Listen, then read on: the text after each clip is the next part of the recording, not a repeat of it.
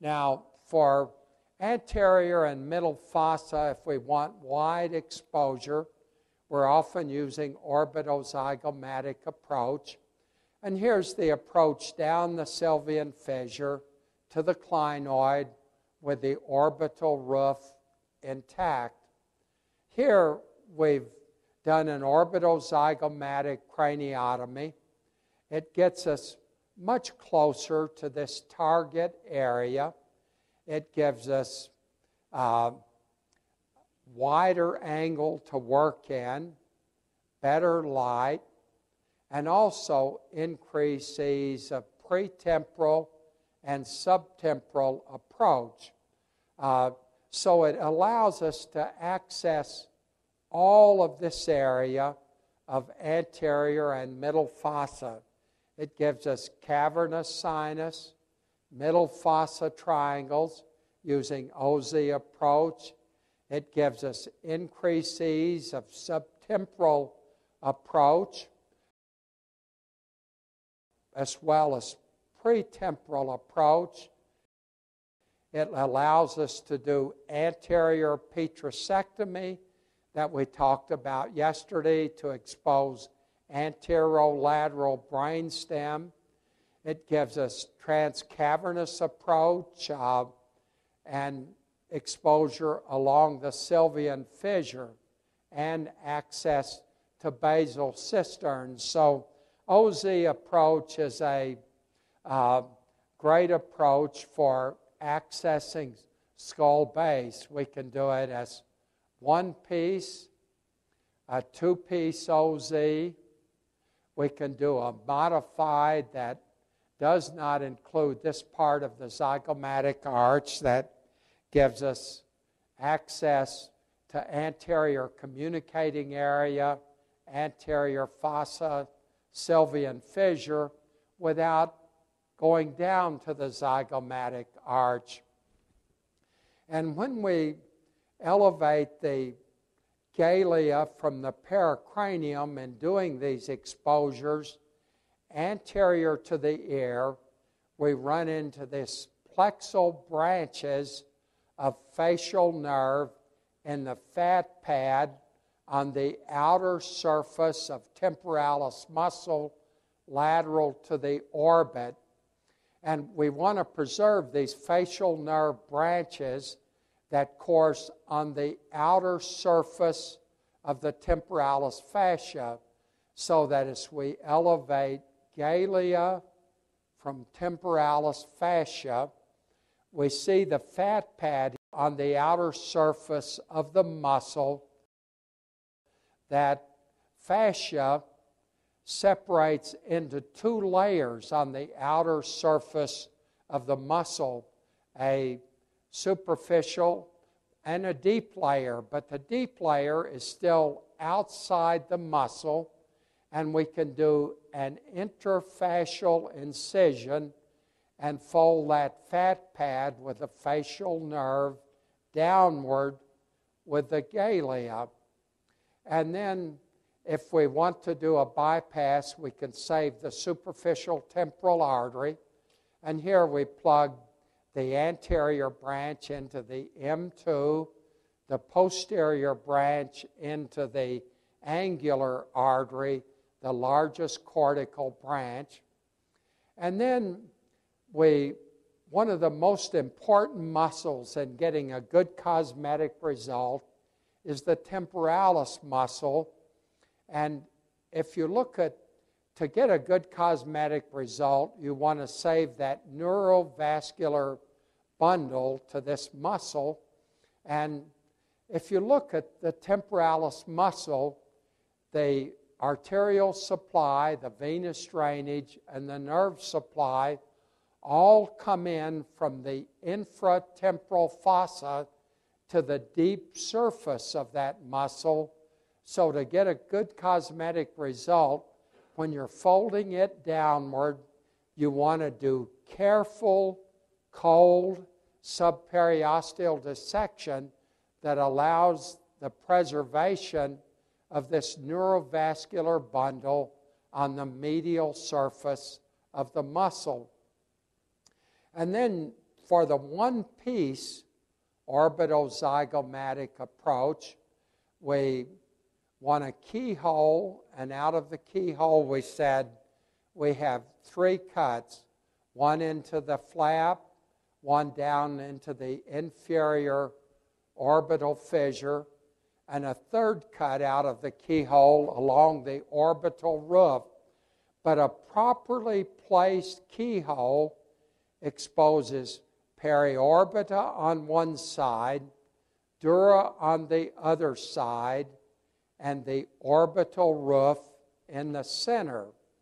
And a good place for the keyhole is on this frontosphenoid suture just behind this three suture junction.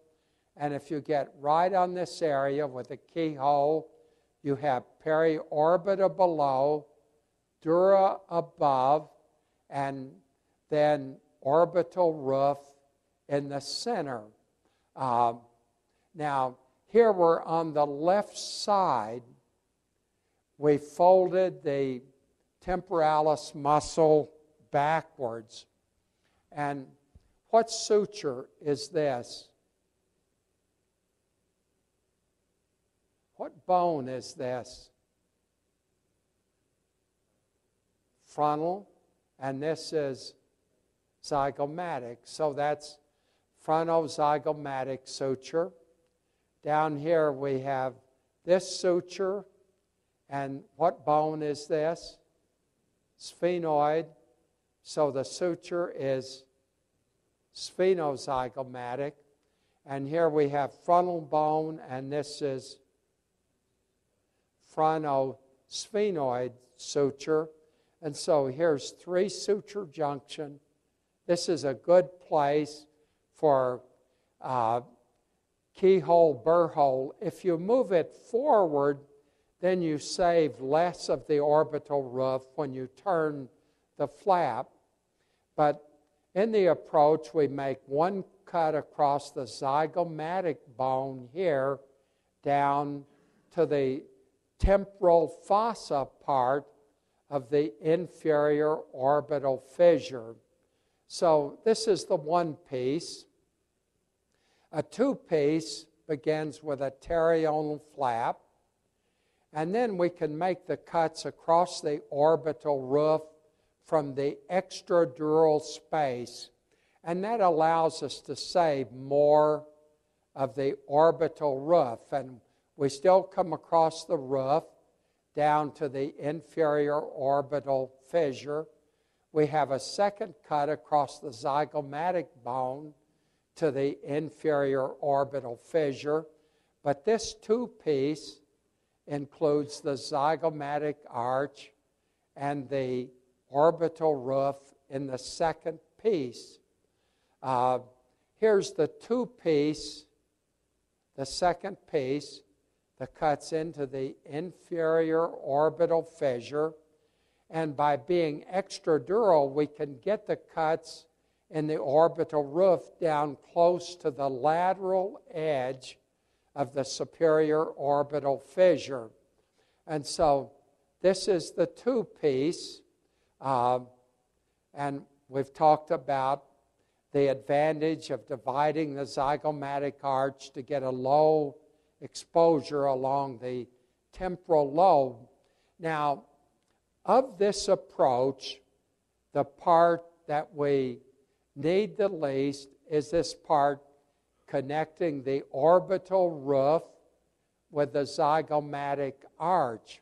Uh, and attached to this area along here is the masseter muscle, so that if we do a one piece and we disconnect this masseter muscle that attaches above to the zygomatic arch, this muscle tends to clump downward and cause jaw pain so that we, if we want to, we can uh, avoid this part of the exposure here and leave the zygomatic arch attached to the muscle and we can do convert this one piece to a two piece, uh, allowing the zygomatic arch to be folded down with the masseter muscle to reduce the possibility of jaw pain with the exposure. Um, here we just see again the one piece, the keyhole burr hole comes through in the orbit well anterior to the superior orbital fissure. So that when we do a one piece, we say we uh, still have a lot of the orbital roof remaining. After we elevate the one piece flap, we often bite off the orbital roof, while if you do a two piece, you can make the cuts down near the superior orbital fissure. You save much of the much more of the orbital roof and the uh, two piece. In addition, in the one piece or two piece, where we have the zygomatic arch connected with this part of the flap, we have to disconnect the arch from the masseter muscle, but by uh, dividing the zygomatic arch anteriorly and posteriorly and leaving it attached to the muscle, uh, we avoid the problems with the masseter muscle so you can convert the two piece into a three piece that looks something like that. Here we start with the pterional flap. The second piece disconnects the zygomatic arch anteriorly and posteriorly. We don't have to go over the zygomatic bone here. And the third piece is the orbital roof, then. Uh, and we fold the masseter muscle down with the zygomatic arch attached to it, and it's easy to plate all of this uh, back together. These approaches give you access to all of this area. And one of the approaches that you can do through this route is the transcavernous approach. And here we're looking in through the optical carotid triangle, carotid A1 optic nerve. And for that transcavernous approach, we get between the carotid and third nerve. We usually work below the communicating to avoid these perforating branches.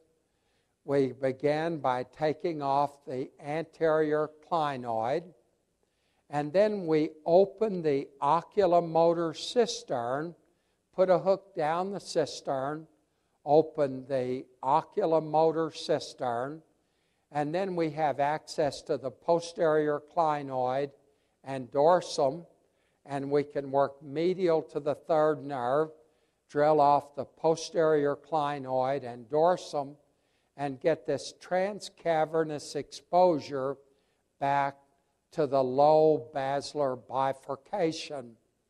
Now, for those approaches that involve the zygomatic arch that we need to get subtemporal or transcavernous when we're going to the anterior communicating area, we don't need the zygomatic arch or that part of the exposure. We can do a modified orbitozygomatic where we go down and just elevate the roof and lateral wall of the orbit. We don't need this area, this temporal area. So we do this modified OZ approach. It gives us all of orbit, access along the Sylvian fissure, anterior fossa, clinoid, over to the anterior communicating area. We have access to all of the orbit It's a great exposure for orbit, but it's one of the great routes to lesions here involving the area just in front of the optic canal at the orbital apex. Uh, and it allows you access to all of the middle fossa, back uh, even to the internal acoustic meatus, and through the petrous apex for the anterior petrosectomy approaches. Uh, here we've just drilled out in the Kawase's area the anterior petrosectomy and the approach to the internal acoustic meatus. And we covered all of this anatomy in detail yesterday.